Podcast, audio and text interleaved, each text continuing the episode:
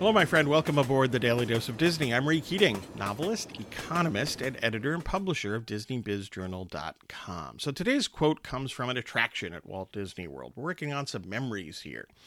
So this is from the Jungle Cruise, and yes, you guessed it. You know what's coming. quote, there it is, ladies and gentlemen, the backside of water, close quote. Everyone looks for that quote, right, when they're on that ride. Um, and we all have our own memories of it. It's just it's it fits in with a long string of corny jokes uh, on that ride that we all look forward to and enjoy and laugh at. Um, in terms of my memories of that, the best memory I have is the fact that my wife just loves this ride in terms of loving the corny jokes. Um, so that's my favorite memory about the Jungle Cruise. Love to hear what yours is. Give us some feedback. Thanks for listening. Support uh, if you consider, uh, if you would consider, easy for me to say, supporting the Daily Dose of Disney podcast. There's a link to buzzsprout.com in the show notes.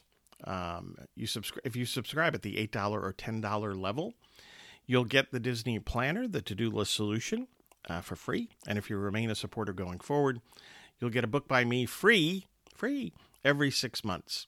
Uh, also, get your news and views on Disney over at DisneyBizJournal.com.